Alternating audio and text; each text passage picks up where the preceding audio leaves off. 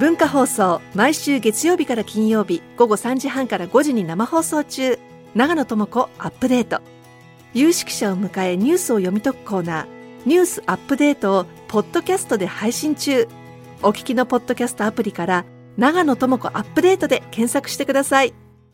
大竹のもっと言いたい放題月曜日はこの時間も引き続き経済アナリスト森永卓郎さんです。はい、お願いします。えー、3日前にですね、はい。えー文部科学省が旧統一教会に、まあ、解散命令を出しました、はい。まあ、政界との癒着が言われる中、ようやく行政が重い腰を上げた形になったんですが、えーこの解散命令を出すには3条件が満たされたからだって言ってるんですけど、継続性、組織性、悪質性、で実はこの3条件っていうのは、はい。私は財務省にもぴったり当てはまると思っていて、えーまず継続性なんですけど、この旧統一教会はですね、1980年頃から、えー高額献金を受け取り、そして今でもそれが継続しているというふうに文科省は言っています。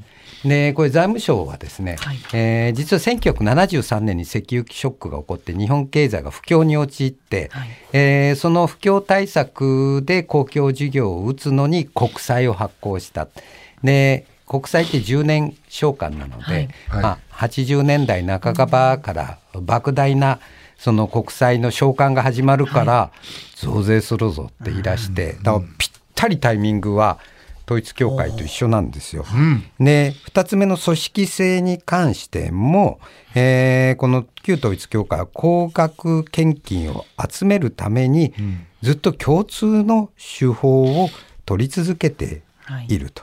えーまあ、一応ですね統一教会側はそのかつて行われた、えー霊感商法高額の壺とか経典を売りつけるようなことはしていないと、えー言っていて、あくまでも信者の意思だって言ってるんですけれども、ただですねこの基本理念っていうのは世の中の人はみんな堕落人間で、はい。神の子にならないと地獄に落ちるぞ、地獄に落ちたくなければ献金をしなさいっていう、まあ、基本構造は変わっていないわけです。で財務省も同じことをやっていてですね、日本は世界最大の借金を抱えている、財政赤字をこのまま続ければ日本経済はハイパーインフレが遅い国債も円も暴落して孫子の代に災いが及ぶぞ。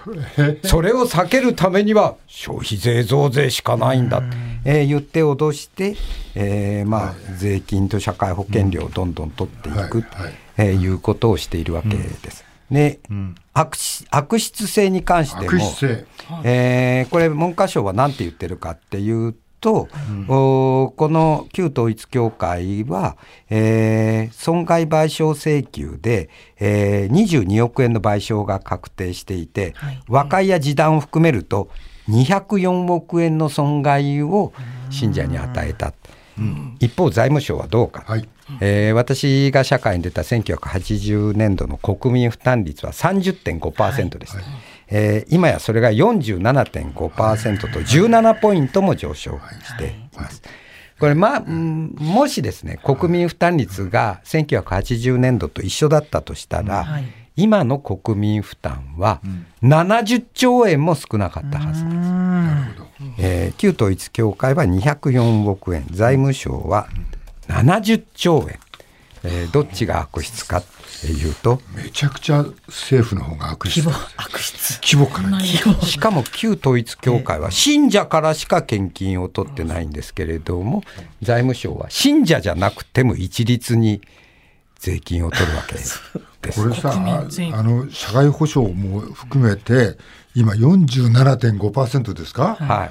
が入ったお金の47.5%がこう税金プラス社会保障で持ってかれる。持っていかれるって、こんな国ああるの他に？いやー聞いたことあんまり聞いたことないですけど。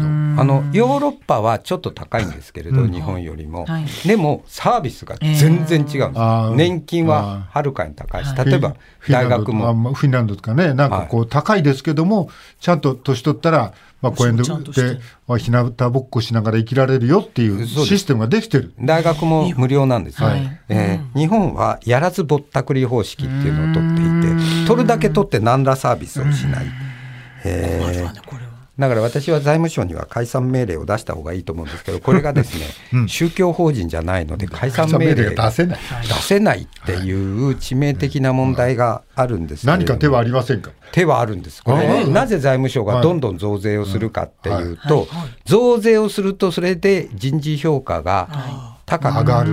で出世して、はい。いい天下り先に行けるから、とにかく増税が最優先になっちゃうんです。えー彼らは経済を拡大して税収が増えてもポイントゼロなんです。増税をしないとポイントがつかないっていう人事評価になってるので、だからしましょでもう一つその彼らの悪口が言えないのは、はい税務調査が入ってくるんですね悪口を言うと、でそれが怖くて、はい。まあ、メディアも評論家も悪口が言えないっていう状況になってるので、まあ、改革のポイントは2つ、えー財務省の官僚の天下りを全面禁止するのと、はい。それから国税庁を財務省から完全分離すれば、えー解散命令とほぼ同じ効果が得られると思います。あやりましょう。でも、いずれにしろ、この47.5%は変わらない。変わらないじゃともっと上がっていくんです。え？だって 日本経団連様は全世代型社会保障のために消費税を上げていくべきだっていうふうに言ってました言ってね。て、うん。これとりあえずの目標19%ですよ。あのね、こんだけ生活苦しいのに、19%消費税倍にしてうん。どうやって暮らすんだ、本当にこうこうどどどうなっちゃうのこれもう。そんな無理ですよだって。無限に上がっていくんです。私は100%で、えー止まると思ったんですけど、止まらないんです。なぜかっていうと、カルト教団は財産を売却して献金しろっていうので、同じことが起こると。ああじゃあそのうち持ってる。だからそれはなんか貯金とかなんとかをマイナンバーカードに紐付けるとかそういうことそういうことなんですかその通りです。あれ貯金をはっきりさせようって話ですそうです。かあれは。最終目標はそこです。